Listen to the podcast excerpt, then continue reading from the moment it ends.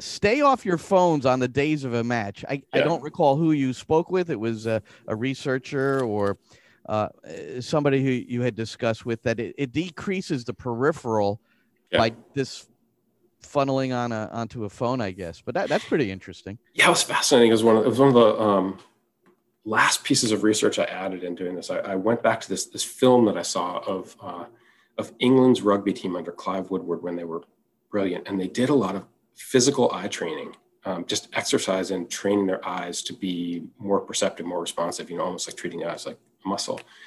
And it turns out that there are people who do this. And I read up on um, you know the scientist in South Africa, and it's a ton of really interesting stuff about how she trains players' eyes. But one of the things she, she says is there are long-term factors and short-term factors, which is over the long run you want your eyes to be nimble and quick and developed and strong, but you also when you stare into a phone, you restrict your peripheral vision. You um, build habits for your eyes that are counterproductive even in the short run. And so I just thought that was, you know, one of her takeaways is you should be off your phone on the day of competition if you want your eyes to be doing their best work while you're playing.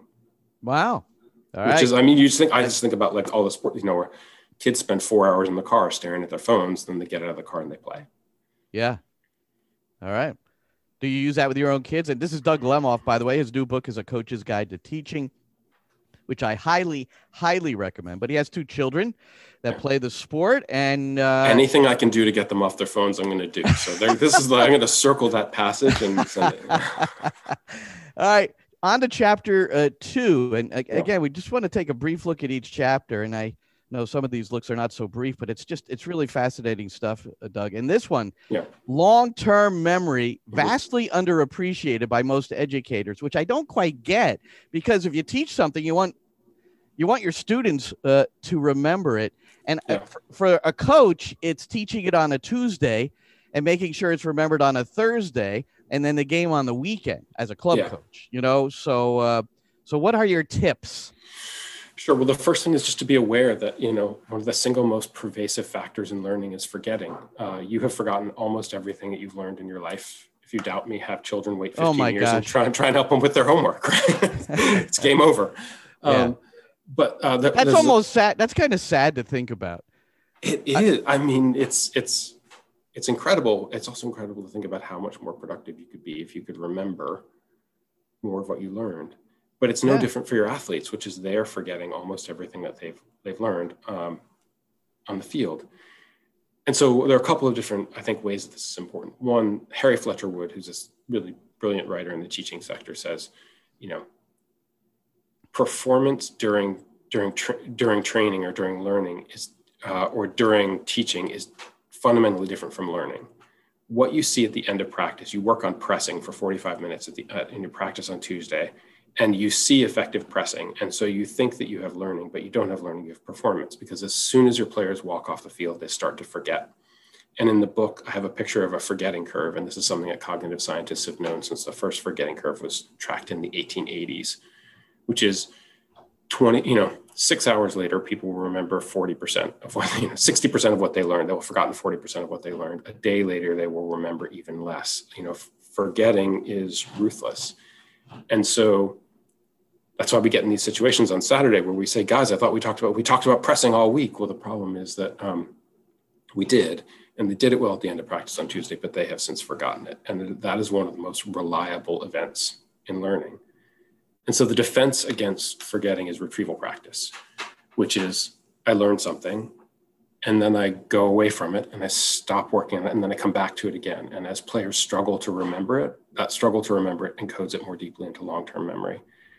And so these cycles of begin to the best the best time to remember something, a cognitive scientist says, is when you've begun to forget it. And so Hmm. one, recognizing that even a perfect session on a topic like pressing or building out of the back will not be able to get you to long-term mastery because it will not include retrieval practice. So most of it will most of it will will leave players long-term memory. That I'm going to have to come back to it on multiple sessions with increasing probably distance between those sessions. Uh, and this is frankly something that we very rarely do intentionally. And so we're on this constant, um, you know, uh, hamster wheel of like, uh, right. Because you're trying to learning- cover yeah. you're trying to cover a lot of different things in, and a relatively short period of time. No long, if you have your team three to four times a week, including Yep. a match, it's uh, that's tough. So when when do you? And so we never get things in long- long-term memory, right? And so No. players are always forgetting, and then we're That- reteaching, and then they're forgetting, and then we're reteaching, and then we're forgetting, and we say, guys, I feel like I'm talking. I think I feel like I'm. It's going one ear and out the other, and that's because it is. I'll tell you, as a college coach, where it was really frustrating is is go is, is having a Yeah. point of emphasis in the spring. Yeah. You know, with the you know you have a you, maybe you're changing your system, whatever it might be, and then they come back that you can't coach them during the summer. Then they come back for preseason, Right. and it's like Starting you're over. starting from yeah, you're starting Yeah. over.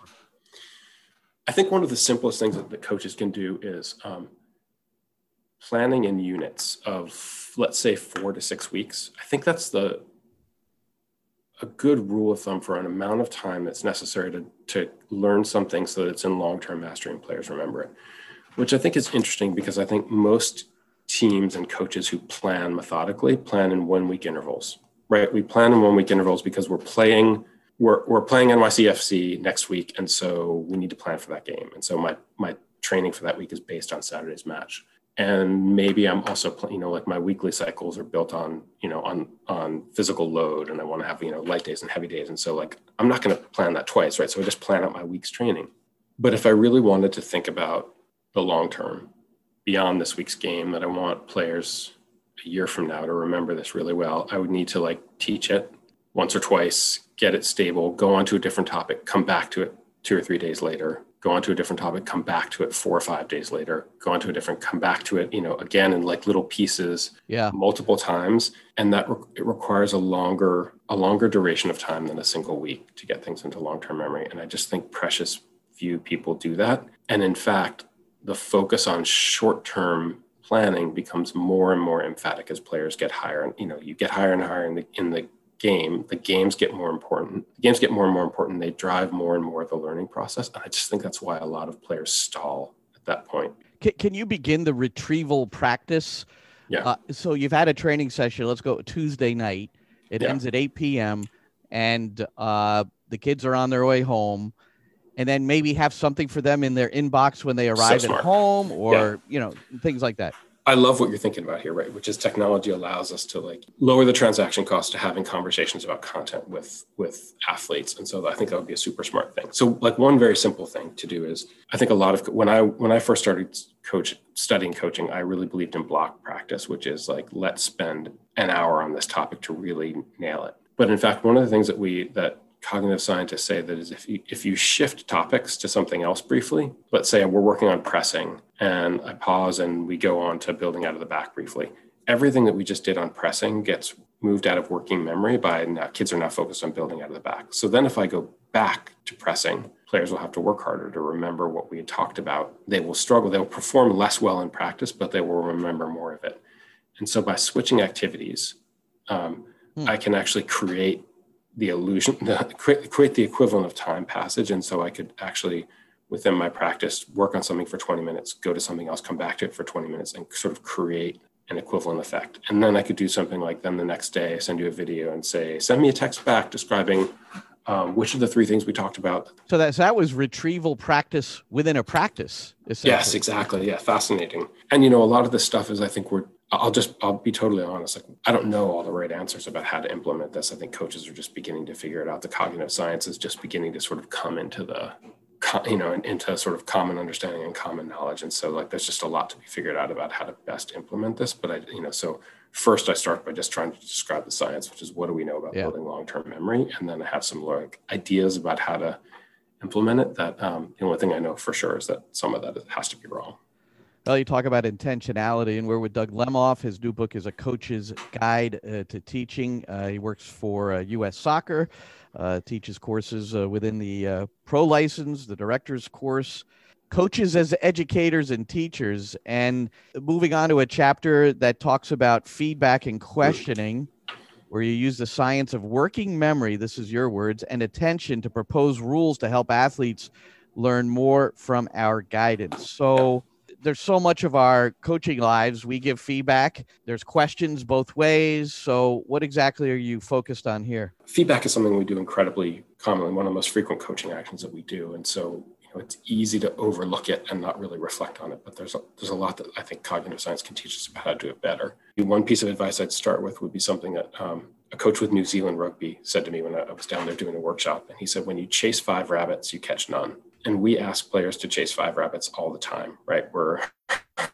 we're working on something in practice. We stop them. We say, right, when we're building out of the back, the ball needs to be the ball needs to be struck at pace. Uh, it needs to be struck on the ground. It needs to be struck to, you know, to the back foot and your eyes need to be up. And Jenna, you need to be higher so you can uh, so you can press into the space as the, as the outside back. Let me see that now. Go. Right. I've just asked players to do five things at once, and so it's worth thinking about. And you know, in the framework of working memory, which really you can hold one thing in working memory, possibly two at a time. Right what's going to happen to those players? They're either going to, each one is going to choose at random one of the five things that you just told them to focus on. And then when you stop them again in five minutes, you won't know who's focused on what and whether they've made any progress. And you'll just have to say the five, same five things over again. Or in an effort to remember to do five things, they'll end up doing none of them. And so, so often in our practices, in the effort to accelerate learning, we say one more thing and one more thing and one more thing. And it, all it ends up doing is, I think, slowing learning. And it'll be much better if I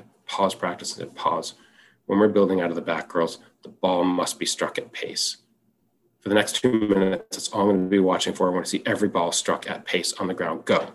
Yes, Jenna, that's the way to strike it. Uh, uh, faster, Kirsty. Strike the ball. You know, strike the ball faster. It's got to be on the ground, right? So now I'm one helping players to focus on a single thing and I can gauge their progress and decide whether I need to focus on this or, or go on to the other thing and helping them to believe that my feedback is important because as soon as I stop feedback during the stoppage, then I'm narrating back to them whether I see them doing it or not. And so they're they're now learning faster. And so ironically, if you did five short rounds of each focused on one piece of feedback and then narrated back to players whether they did it, they would learn a lot more quickly than if you tried to jam five pieces of feedback into one stoppage. Doug, I, uh, you've mentioned them a couple of times, and I'm wondering how uh, how much time you spent with the All Blacks and how they've impacted uh, maybe not only uh, what's contained in this book, but your teachings uh, overall. Yeah, it's, it's such a remarkable. I only I only had the pleasure of being down there for a couple of days, uh, but it really like it's an incredible, incredible organization. From the humility with which they approach, you know, the job of being a coach and the job of being a player. You know, there's um, it's just striking. You know, you um, it's a nation of 5 million people. They have the best number one ranked rugby team in the world most years. And uh, their nation's identity is wrapped up, is just very wrapped up in this. So the pressure on them to be great is immense. Um, and the humility with which they go about it is incredible. You know, I went down there and we were talking about feedback, interestingly.